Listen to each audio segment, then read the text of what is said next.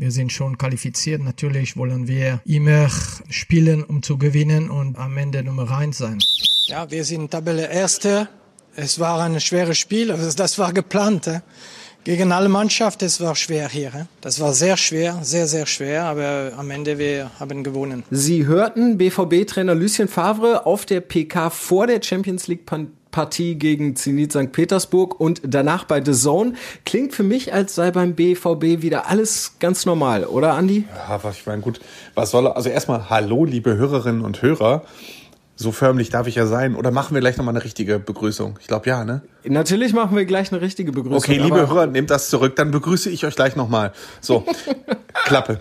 Ähm, ja, was soll er auch sagen? Also, äh, es ist halt auch Lucien Favre-Rhetorik, wenn wir ehrlich sind. Oder hast du irgendwas anderes erwartet, was er vor und was er nach dem Spiel sagt? Nee, oder? Nein, nein, definitiv nicht. Insgesamt muss ich aber echt sagen, also mir gefällt das im Moment beim BVB alles nur so semi, denn eine gute Halbzeit reicht auf Dauer ganz sicher nicht. Fußball Inside. Tacheles. Außenpott. Der Fußball-Podcast mit den Experten von Funke Sport und den Lokalradios im Ruhrgebiet.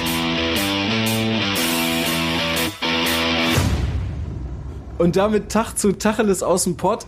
Ich bin Johannes Hoppe und habe die große Ehre, mit Funke Sportreporter Andi Ernst zu sprechen. Hallo Andi, hallo liebe Hörer, jetzt darfst du begrüßen, ja. wen du willst. Auch Oma, Opa und alle anderen. Hallo liebe Hörerinnen und Hörer und nicht zu viel der Ehre. Jetzt so viel einschleimen musst du dich auch nicht, dass äh, wir jetzt hier am Nachmittag telefonieren. Aber los geht's. Ja, ich habe dich eine Minute zu früh angerufen, deswegen. Ja. Normalerweise sind wir so mehr so die Typen für Nachspielzeit aber es passt schon. Ja, komm, lass uns direkt reingehen. Der BVB stolpert, so hat es unser äh, Kollege Sebastian Wessling äh, geschrieben, ins Achtelfinale reingestolpert. Aber fürs Gemüt war, war der Sieg ja jetzt schon gut, ne? Also auch, wenn es natürlich äh, der BVB im Moment ganz, ganz schwer hat, so Stichwort Verletztenliste. Das stimmt, aber mir ist auch was anderes aufgefallen. Äh, ey, St. Petersburg, die sind Spitzenreiter in Russland und die holen gerade mal einen Punkt und verlieren gegen so eine Mannschaft, wie Borussia Dortmund sie aufgestellt hat in dem Spiel, mal kurz zu Hause 1 zu 2. Sagt ja auch ein bisschen was über den europäischen Fußball aus. Ähm, Oder den russischen. Ja, den russischen. Ja, ich beschäftige mich so ein bisschen damit, weil ich sehr den Weg von Domenico Tedesco verfolge, der mit Spartak Moskau da ordentlich oben mitmischt. Und äh, dass die dann mhm. so gegen Dortmund verlieren, was aber jetzt nicht despektierlich der Leistung von Borussia Dortmunds gegenüber stehen soll. Ähm, sowas finde ich immer ganz äh, in Ordnung, wenn man am sechsten Spieltag, am letzten Spieltag, wenn es eigentlich nur noch in Anführungsstrichen um den Gruppensieg geht, sich nochmal so reinhaut, dann so ein 0 zu 1 umdreht, äh, das würde ich Dortmund echt schon äh, etwas höher anrechnen als die Spiele, die etwas äh, rumpeligeren Bundesligaspiele, die sie zuletzt abgeliefert haben, um es mal so auszudrücken. Ja, aber andererseits würde ich jetzt äh, sagen, also alle die, die für die Verletzten nachgerückt sind, ich denke da so an, an Nico Schulz zum Beispiel, die haben sich jetzt nicht unbedingt mit Ruhm bekleckert, mussten sich aber andererseits zeigen. Also es ist so ein bisschen, ja, so, so ein, ein schmaler Grad, ne? Wie viel man da jetzt gibt. Absolut. So, also ich will ja auch nicht sagen, das war jetzt super Weltklasse. Ich äh, ziehe jetzt meinen Hut davor, dass sie in, in St. Petersburg so gut gespielt, also nicht gut gespielt, dass sie das Ding gewonnen haben. Ähm, um allerdings die hohen Ziele, die dieser Verein hat, erreichen zu können, muss da ein bisschen mehr kommen. Vor allen Dingen jetzt, wenn sie gegen Stuttgart spielen. Ähm, ich habe die Stuttgarter auf Schalke gesehen. Ähm, okay, gegen Schalke sieht im Moment jeder gut aus. Gegen Schalke wird wahrscheinlich auch die Funke Mediengruppen Betriebsmannschaft gerade gut aussehen. Aber ähm, das ist äh, ein echt ein heikles Heimspiel. Also das äh, musst du, das kannst du nicht im Vorbeigehen gewinnen. Ja, ein paar Fakten haben wir dazu ja auch noch. Da würde ich gleich noch mal ein bisschen mit dir in den Tipps drüber sprechen, weil äh, Stuttgart tatsächlich wirklich, also Überraschungsaufsteiger gibt's ja jede Saison immer ein und äh, das sind die definitiv dieses Jahr. Ja, gibt ja auch ein Wiedersehen ne, mit dem ehemaligen Diamantenauge Sven Mislintat der äh, so einige, als Assistent von Michael Zorg damals so einige gute Spieler entdeckt hat.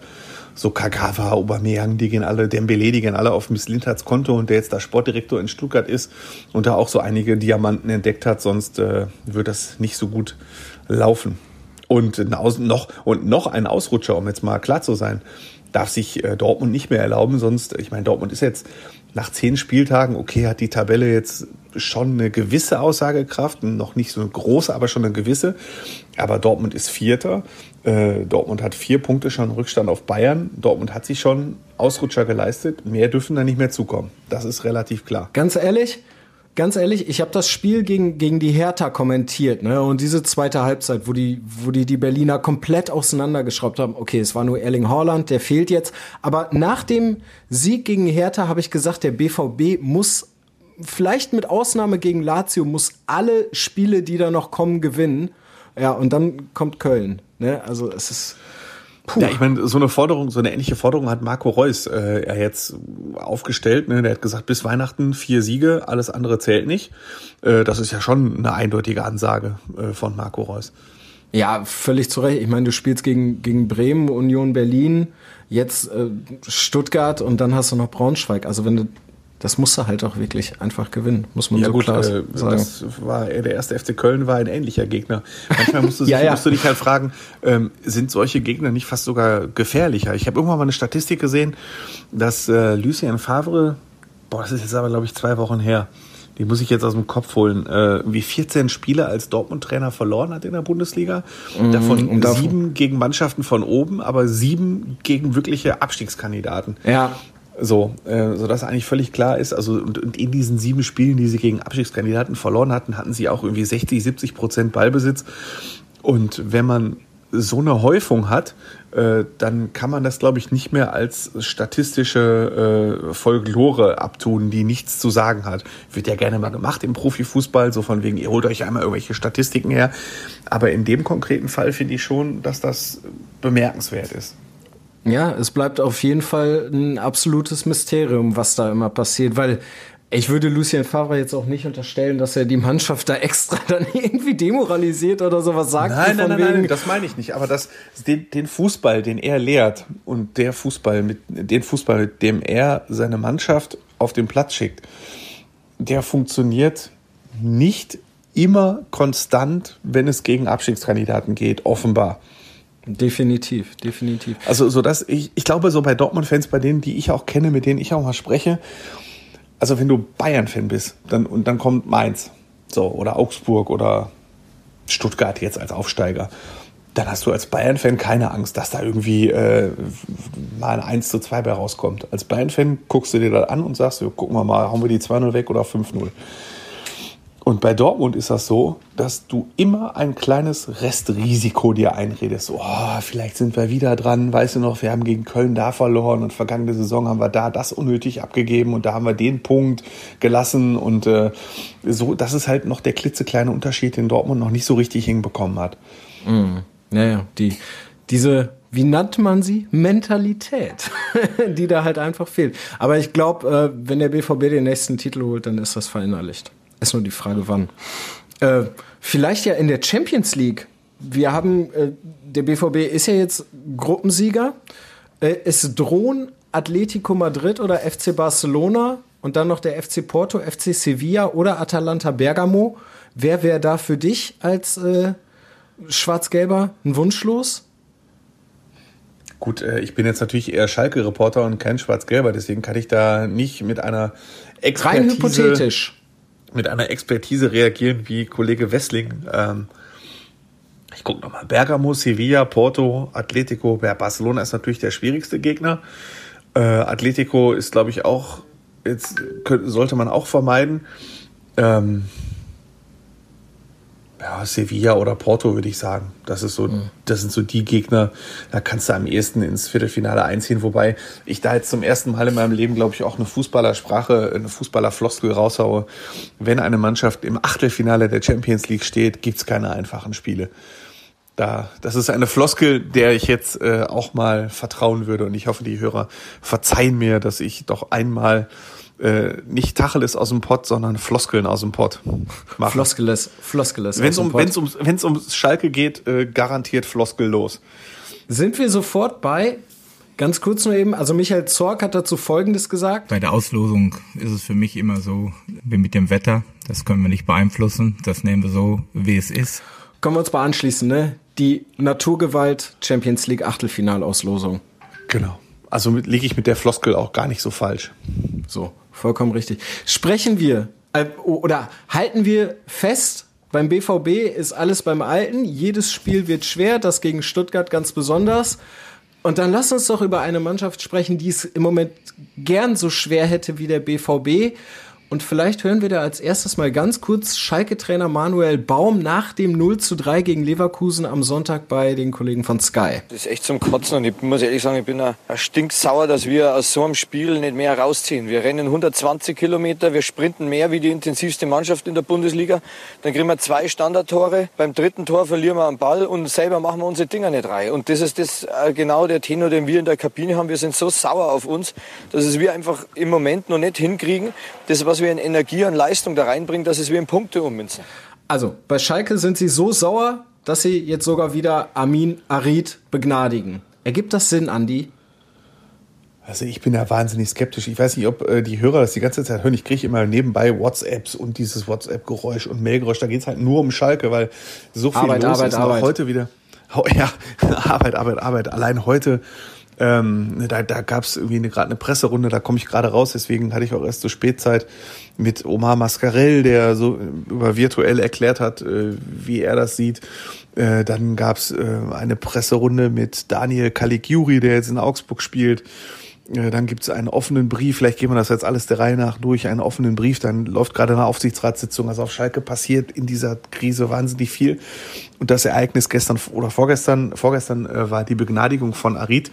Und äh, ich bin sehr skeptisch, dass das gut geht. Das ist ein schon, finde ich, ein Akt der Verzweiflung, weil ich genau weiß, also vielleicht für die Hörer, die es nicht mehr so präsent haben, es ging um Ereignisse rund um das Spiel gegen den VfL Wolfsburg, das 0 zu 2 verloren gegangen war. Arid hatte, ja, wie sage ich das? Ja, ich sag Scheiße.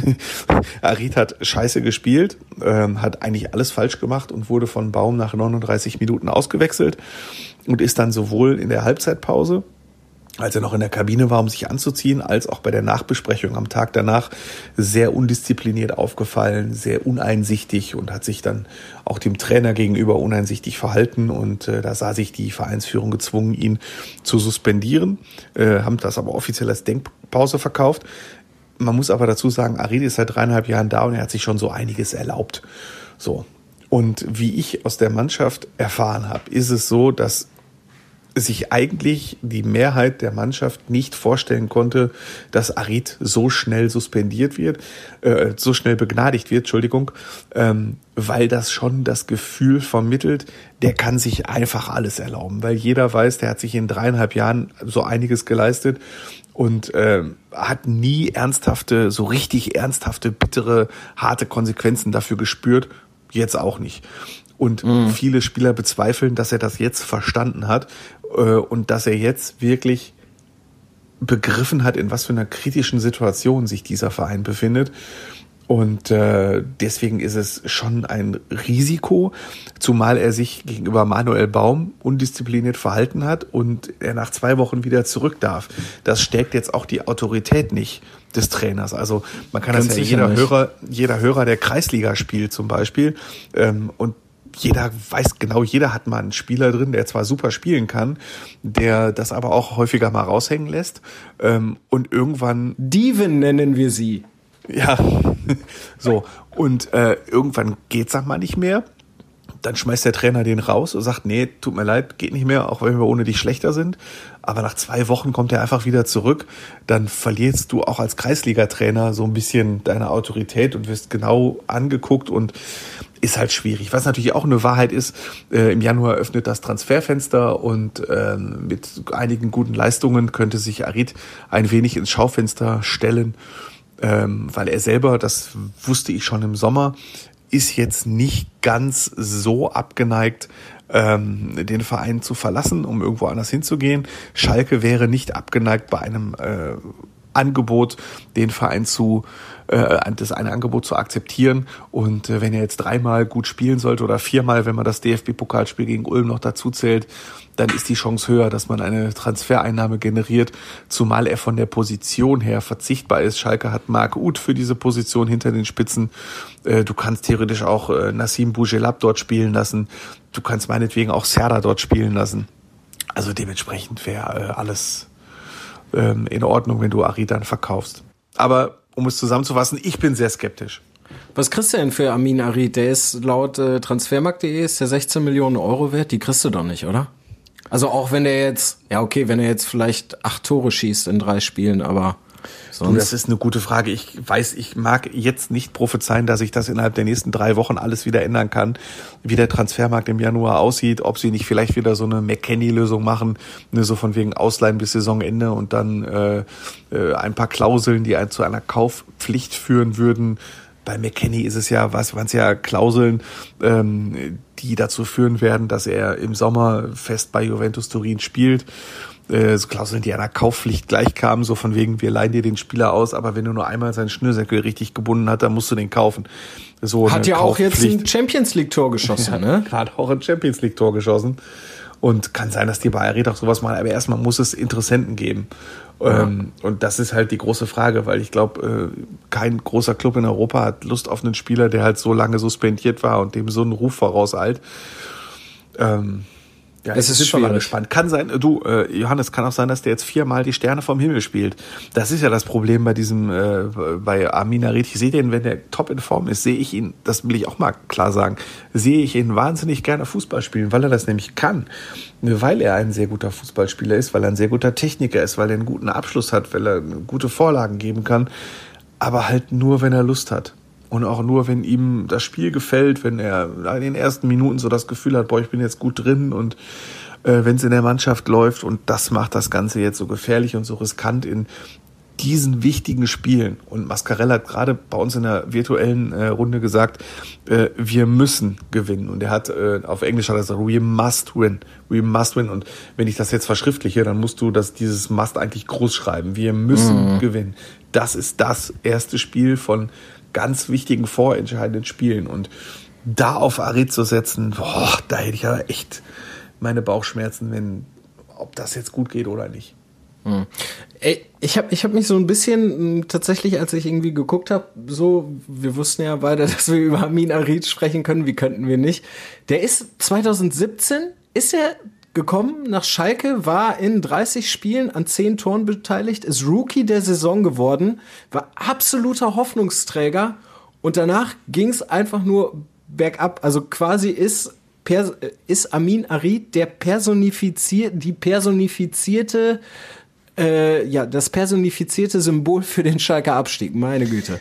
Ja, eigentlich musst du das, darf, kannst du das so ganz nicht sehen, ähm, weil äh, er ja unter David Wagner in der Hinrunde der vergangenen Saison eine super Leistung gezeigt hat. Da hat er, glaube ich, sechs Tore und drei Vorlagen in 16 Spielen in der Kicker-Rangliste des deutschen Fußballs, äh, ne, der großen Superbewertung seit Jahrzehnten, war der im offensiven Mittelfeld auf Platz zwei internationale Klasse.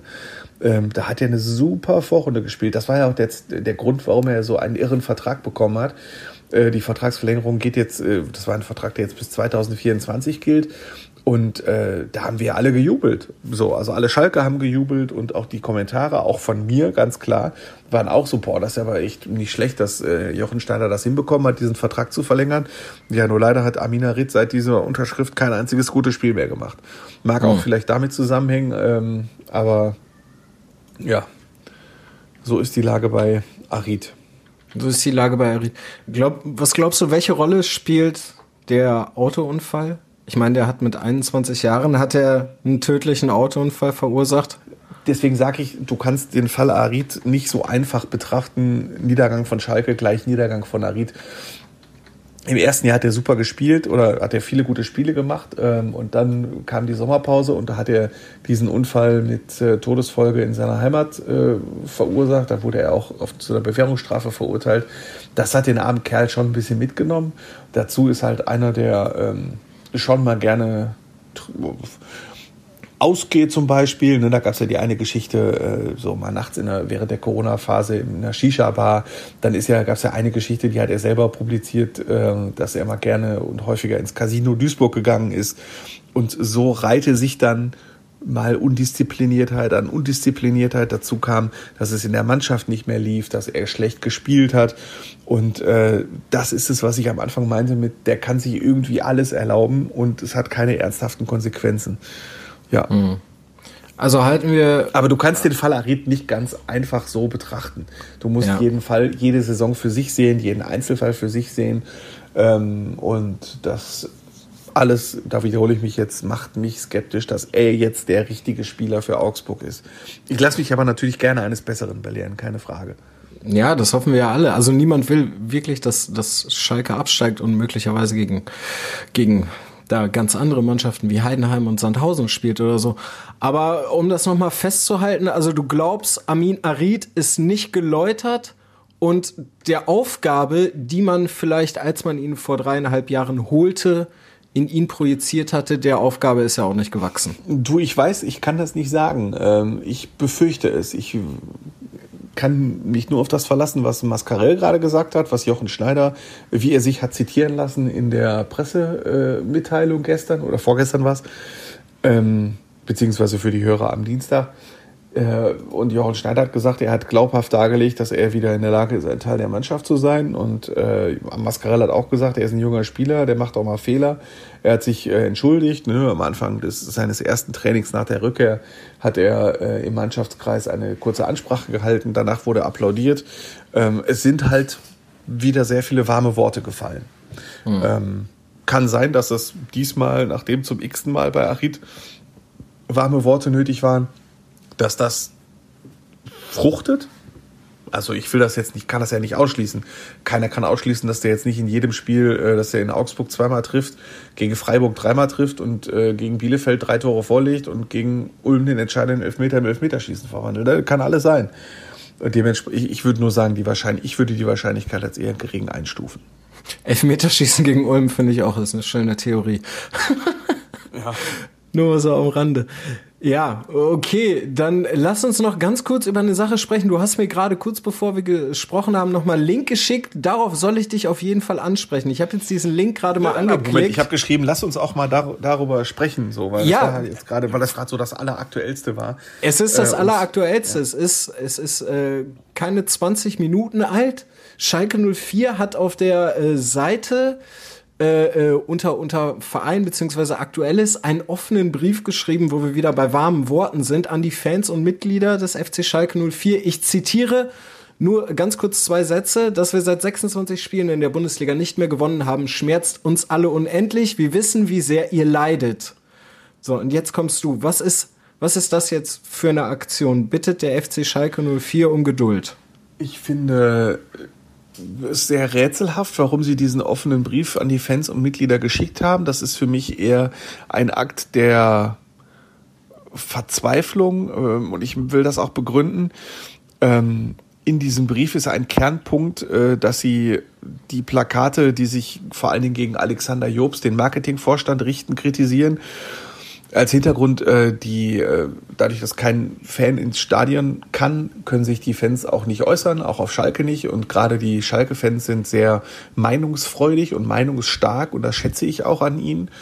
Und äh, die Ultras, die äh, Ultras Gelsenkirchen, ähm, hängen seit geraumer Zeit äh, zu unterschiedlichen Anlässen, zu unterschiedlichen Zeitpunkten Plakate rund um die Arena auf. Mal an der Tausend-Freunde-Mauer, mal an einem Parkhaus, mal am Parkstadion. So.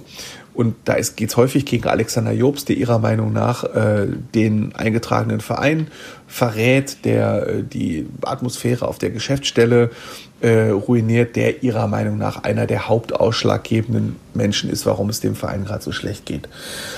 Und in dieser Mitteilung, die Sie heute verschickt haben, geht es unter anderem darum, dass der Vorstand bittet, äh, keine Einzelpersonen für den Niedergang verantwortlich zu machen. Man hätte ja die Gelegenheit bei der nächsten Jahreshauptversammlung, die nach dem erreichten Klassenerhalt äh, wäre. So, ich finde das A zweifelhaft, dass der Vorstand bittet, den Vorstand nicht mehr zu kritisieren. Ähm, natürlich kann man über das, den, den Tonfall streiten, aber wer ist denn verantwortlich für diese, für diesen Niedergang? Das ist der Vorstand und das darf man auch mal ansprechen. Ähm, wie gesagt, der Tonfall, Ton macht immer die Musik, da kann man jetzt drüber streiten, aber dass man den Vorstand auf Plakaten kritisiert, ja, Entschuldigung, also das muss auch mal drin sein. Und außerdem, ähm, ich meine, wenn man Spieler wie Bentaleb, Arid suspendiert und Ibisevic rausschmeißt, dann macht man auch im übertragenen Sinne Einzelne dafür verantwortlich, dass es in der Mannschaft nicht läuft. So, also das muss auch mal erlaubt sein. Ähm, zumal dann auch noch im zweiten Schritt dem Verein, äh, den Mitgliedern gesagt wird, ah, ihr dürft euch ja äußern, was ja gut ist, aber dann sagt übrigens, die nächste Mitgliederversammlung ist frühestens im Mai 2021, solange bitte eure Klappe, solange, solange haltet bitte eure Klappe. Ja. Erklärt so, das also, mal irgendwelchen Querdenkern, die auch ihre Proteste für legitim halten. Ne? Also, das war einfach, also je, Schalke lebt von den Mitgliedern, ist deshalb auch ein eingetragener Verein. Und dann diesen Mitgliedern zu sagen, äh, pass auf, bitte nicht unter der Gürtellinie, bitte alle zusammenstehen und äußern könnt ihr euch, aber erst im Mai 2021, das mal in einem halben Jahr ist, ähm, finde ich jetzt schon, hm. also es gibt gerade bei Twitter, ich bin parallel bei Twitter unterwegs, es gibt eine, eine ähm, äh, Fangruppierung, die sich zusammengefunden hat, Schalke nur als e.V. Die haben dazu bei Twitter jetzt schon äh, reagiert als, als Statement äh, und schreiben dann zum Beispiel, was seit geraumer Zeit auf Vorstands- und Aufsichtsratsebene passiert ist, unabhängig von der sportlichen Talfahrt zu betrachten. Kommunikationsdebakel, fehlende Transparenz und nicht nachvollziehbare Entscheidungen wurden monatelang geduldig hingenommen äh, und weiter, wer im Sommer Transparenz und Kommunikation ausruft und den Worten keine Taten folgen lässt, der muss äh, nicht nur mit schwindender Glaubwürdigkeit, sondern dem entsprechenden Fan-Echo rechnen. Und das ist auch das, was mir auffällt, ähm, dass bei einigen Fans das Echo eher negativ ist und dass es eher als Bittstellerei und Verzweiflung rüberkommt, als als Aufruf, äh, wir stehen jetzt mal alle zusammen und wir müssen zusammen dagegen vorgehen. So, sicherlich gibt's auch Fans, wird es auch Fans geben, die das so sehen. Ich bin auch da eher skeptisch und sage, das hätten sie sich, glaube ich, besser nochmal überlegt. Mhm. Definitiv, definitiv. Ich finde es auch ziemlich fragwürdig und ich, ich verstehe es halt auch nicht, was es soll. Also ich glaube, wenn wir nicht in Corona-Zeiten wären und wenn Fans im Stadion wären und keine Ahnung was, dann wäre es, dann wäre es, glaube ich, ein ein richtiger Schritt, weil dann würdest du jetzt, obwohl sie spielen in Augsburg, ne, aber dann würdest du trotzdem vielleicht dann beim nächsten Heimspiel oder so ähm, eine Reaktion sehen. Ja, es gibt also ja auch immer wieder diese, das hat Mascarell gerade auch gesagt, ähm, wenn die ganze Zeit Zuschauer im Stadion gewesen wären, wären wir nicht in dieser Situation. Das ist auch das, was ich häufig äh, aus dem Vorstand mal gehört habe, ähm, dass gerade ein emotionaler Verein wie Schalke so unglaublich, äh, und da, das stimmt auch, so unglaublich vom direkten persönlichen Kontakt, von diesem, das hat Alexander Jobs mir mal gesagt, von diesem Stadionerlebnis lebt. Man muss Schalke fühlen und anfassen und dieses öffentliche Training, was Schalke ja immer noch sehr zelebriert hat, unter vielen Trainern noch mehr als unter anderen. Aber es waren ja immer zwei, drei Trainingseinheiten in der Woche öffentlich und Spieler zum Anfassen. Und man sieht das ja, äh, ich, ich vergleiche das ja immer, äh, wenn du mal einen Feiertag hast und es ist nichts los, äh, dann gehen einige Leute fahren dann in den Wald oder einige fahren nach äh, ins Münsterland oder ins Rheinland und gehen dann da spazieren bei schönem Wetter. Der Schalke-Fan, der fährt zur Arena und geht um die Arena spazieren, weil er sich da heimisch fühlt, weil er sich da zu Hause fühlt. Und das ist Schalke halt seit vielen Monaten genommen. Ähm, und äh, das ist, mag natürlich auch ein Grund sein, warum es jetzt zu dieser äh, extrem, also einer von ganz, ganz vielen Gründen sein, warum es zu dieser Negativserie gekommen ist. Ich sage auch immer, es ist schon bezeichnend, dass die, also emotion, der emotionalste Verein Schalke einfach kein Spiel ohne seine Fans gewinnt. Und das mhm. ist sicherlich auch ein Grund.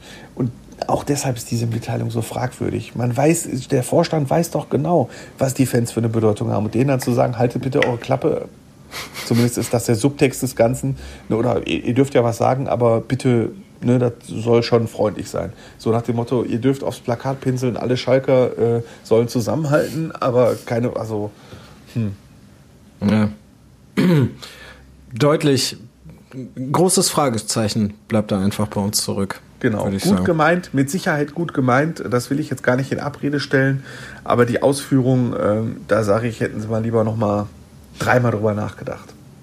dreimal drüber nachgedacht. Drei ist ein schönes Stichwort. Lass uns das Thema wechseln. Drei Gegentore hat der VfL Bochum gegen Holstein Kiel bekommen. Nachdem sie acht Tore gegen den HSV und Fortuna Düsseldorf geschossen haben, gab es dann jetzt gegen Kiel den Rückschlag und wir hören ganz kurz den äh, Sportvorstand Sebastian Schinzi-Lorz. Es ist natürlich völlig ärgerlich äh, und total unnötig, die Niederlage hier in Kiel. Wir haben über weite Strecken das Spiel im Griff. Jetzt müssen wir uns schütteln und äh, das Wochenende zur Regeneration nutzen, um uns dann gut auf die nächste Partie vorzubereiten. So, und die nächste Partie ist jetzt morgen gegen den SC Paderborn.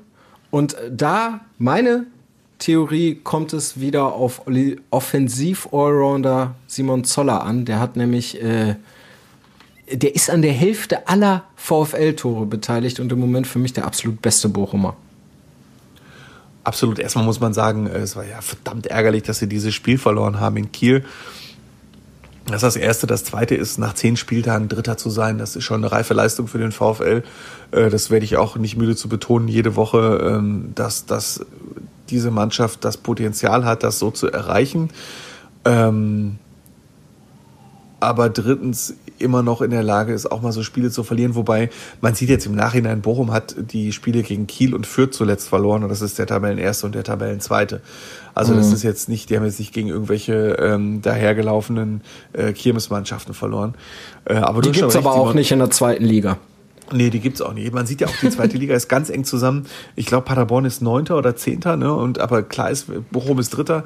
Wenn Paderborn das Spiel gewinnen sollte, dann wird Paderborn am VfL vorbeiziehen, äh, weil die Punktzahlen wirklich ganz eng zusammen sind. Und äh, es wäre halt auch ein bisschen ärgerlich, ähm, wenn der VfL zum Beispiel äh, jetzt in Kiel gewonnen hätte, wäre jetzt schon Spitzenreiter und das wäre natürlich dann äh, noch viel besser.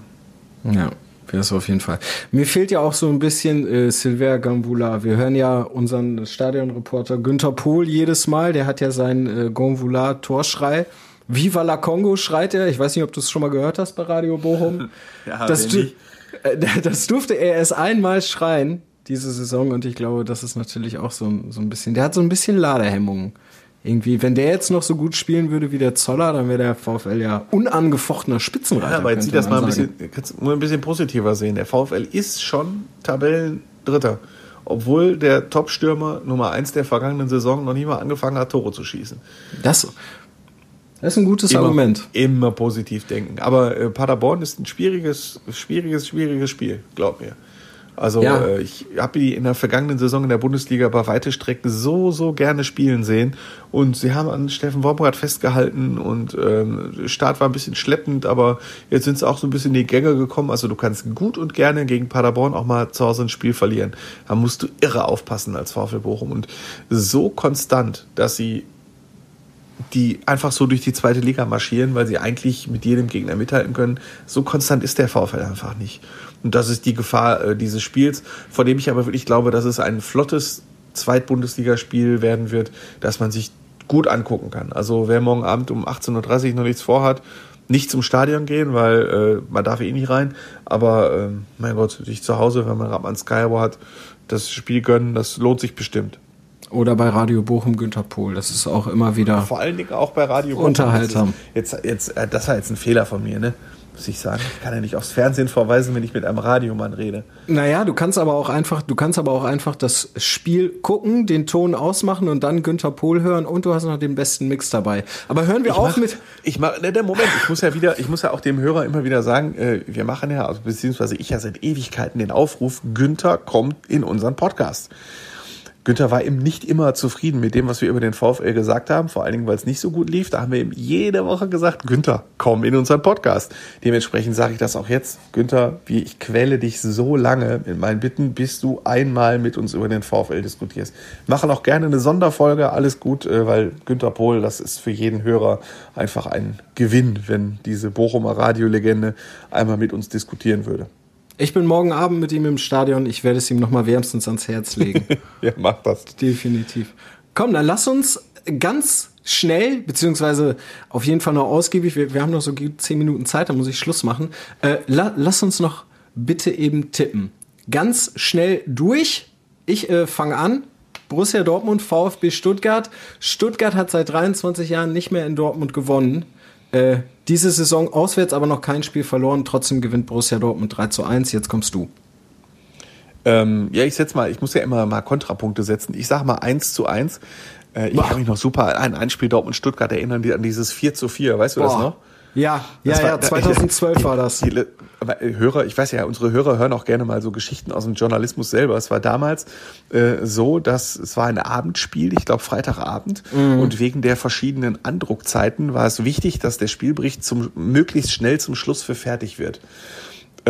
Und äh, der Reporter im Stadion hat deshalb äh, schon zur 75. Minute eine Variante geschickt und da stand es 2 zu 0 für Borussia Dortmund. und, und, dann, und dann geht das Spiel 4, 4 zu 4 aus. Wir haben die erste Variante mal ausgedruckt und äh, uns äh, mal gegenseitig verschickt als Mail, weil es einfach so irre ist, äh, dass man da 2 zu 2, äh, dass man am Ende dann 4 zu 4 spielt. Julian Schieber hatte da ganz große Momente und ist danach dann zum BVB gewechselt, ne? Ich glaube, das Jahr danach war das 2013, kann ja. das sein? Ja. Nun, auch nicht immer. Es gibt halt Spieler, die funktionieren nicht überall. Also du sagst 1 zu 1, dann überlasse ich dir doch direkt jetzt den Tipp. Äh, FC Augsburg empfängt den Krisenclub aus dem Pott Schalke 04. Ähm. Oh. Sag es doch. Sag es doch. 2 zu 2. Kein Sieg. Ich bin deutlich positiver. Es ist Adventszeit. Irgendwann muss ich mal recht haben. Der Knoten platzt bei Schalke. Schalke gewinnt ganz, ganz schmutzig 2 zu 1. Außerdem, sagen wir mal ganz ehrlich, die letzten drei Ligaspiele jetzt kommen Augsburg, äh, Freiburg und Bielefeld. Da musst du mindestens sieben Punkte holen, sonst spielt äh, Schalke nämlich gegen Bochum oder Paderborn nächste Saison oder gegen beide. Und damit sind wir dann auch beim nächsten Spiel. Ähm, VfL Bochum gegen SC Paderborn nach dem Gesetz der Serie also gewinnt der Übergang für, für, den Übergang muss ich dich übrigens mal loben. Der war schon Timo Düngen Übergang.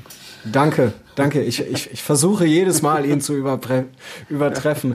Aber nach dem Gesetz der Serie gewinnt der VfL auf jeden Fall gegen Paderborn. Denn immer, wenn der VfL in dieser Saison verloren hat, gab es danach zwei Siege und dann wieder eine Niederlage. Aber morgen 2 zu 0 VfL Bochum. Ja, und wenn ich vorher gesagt habe, dass äh, der VfL eine, ähm, dass es ein flottes Spiel mit sehr vielen offensiven Aktionen wird, muss ich natürlich auch so tippen. Und da ich in diesem Tippspiel immer scheiße ausgesehen habe bisher, sage ich jetzt mal eiskalt 6 zu 3. Man, muss ja, man muss ja mal mutig sein, oder nicht? Das halten wir fest. Das halten wir fest. Sollte das wirklich stimmen, dann gebe ich dir einen aus, wenn wir uns irgendwann ja. mal wiedersehen. ja. Okay, MSV Duisburg gegen SVW in Wiesbaden. Your turn. Ähm, da tut mir jetzt total leid für die Zebras, aber ich sage 1 zu 3. Es ist so eine schwierige Situation, auch für die Hörer, die die dritte Liga nicht so regelmäßig verfolgen. Ähm, der MSV ist jetzt Tabellenletzter ähm, und hat leider auch noch zwei Spiele mehr absolviert als ein Großteil der Konkurrenz. Und Wien Wiesbaden ist ein Zweitliga-Absteiger mit einer guten Mannschaft äh, auf sechsten Tabellenplatz. MSV ist heimschwach unter den, seit dem Trainer. Der Trainerwechsel hat auch fast überhaupt nichts gebracht. Also, das tut mir sehr leid, aber ich sehe wirklich schwarz für das Spiel. 1 zu, was habe ich gesagt? 1 zu 2? 1 zu 2, glaube ich. 1 ne? zu 3 hast du gesagt. 1 zu 3, ja, ich bleibe bei 1 zu 3. Ja, ich sag 0 zu 2. MSV schießt nicht mal ein Tor. Es ist leider, die sind ganz unten angekommen und ich habe auch wenig Hoffnung, dass sie da noch, dass sie da noch rauskommen. Aber so ist das halt. Dafür läuft es ja bei Rot-Weiß Essen deutlich besser in der Regionalliga West. RWE marschiert, hat gestern mit 4 zu 1 mal eben Aufsteiger Strahlen weggefegt und äh, dieses Jahr beziehungsweise diese Saison noch kein Spiel verloren und die verlieren auch keins mehr. Die gewinnen bei den Sportfreunden Lotte, äh, bei den Sportfreunden Lotte mit 3 zu 1. Wie heißt der Verein? Sag nochmal. Sportfreunde? Sportverein. ja, also ich sage ich sag auch ganz locker, also ganz souveränes 2-0, Körner sparen, frühe Führung, dann Körner sparen. Lotte ist Tabellen 19. Da wird jetzt nichts anbringen. Ich habe neulich noch eine schöne Statistik gesehen. Wenn du die Quotienten nimmst von Rot-Weiß Essen und dem direkten Verfolger Borussia Dortmund 2, äh, dann äh, sind das ganz irre Werte, wie krass die vorne wegmarschieren und wie gut sie sind, das ist in der Regionalliga echt unerreicht. Da können wir uns noch auf einiges gefasst machen in diesem Aufstiegsrennen der Regionalliga West. Aber in Lotte wird sich, Brüssel, wird sich äh, Rot-Weiß Essen mit garantierter Sicherheit nicht blamieren. Ich sehe das Herz von Kollege Christian Wozniak höher schlagen, wenn RWE endlich in die dritte Liga aufsteigt. Freuen wir ja, uns drauf. noch ist es nicht so weit, ne? Also wir freuen uns trotzdem drauf. Einfach ja. so. Äh, Borussia Dortmund, auch schönes Stichwort. Die haben gestern äh, Rot-Weiß Oberhausen empfangen. Spiel ist abgebrochen worden wegen Nebel. War eine geile Sache. Hast du, hast du mitgekriegt, wie das Spiel gelaufen ist? Das Spiel ist nach, das, ja, das war, das Spiel ist, glaube ich, nach 15 oder 20 Minuten abgebrochen worden. Ja. Und bis dahin gab's, äh, also RWO hatte in der dritten Minute einen Elfmeter, den haben sie verwandelt da, und führten 1-0. Dann hatten sie in der achten Minute einen Elfmeter, den haben sie verschossen. Es stand also weiterhin 1-0 für RWO. Und alle RWE-Fans, die ja normalerweise RWO nie die Daumen drücken, in dem Fall fanden sie mal ein RWO-Tor relativ gut. Ähm, ja, aber dann wurde das Spiel abgebrochen und es wird jetzt wiederholt und es geht bei 0 zu 0 los und Dortmund freut sich, RWO freut sich nicht und RWE freut sich erst recht nicht. Ja. Äh, SC Preußen Münster freut sich dann aber, wenn die gegen Rot-Weiß Oberhausen gewinnen, denn Preußen Münster Fünfter, die, das schafft RWO nicht, da verlieren die 1 zu 2. Nee, 1 zu 1. Das Spiel geht unentschieden aus. Nun denn. Dann widersprich mir doch.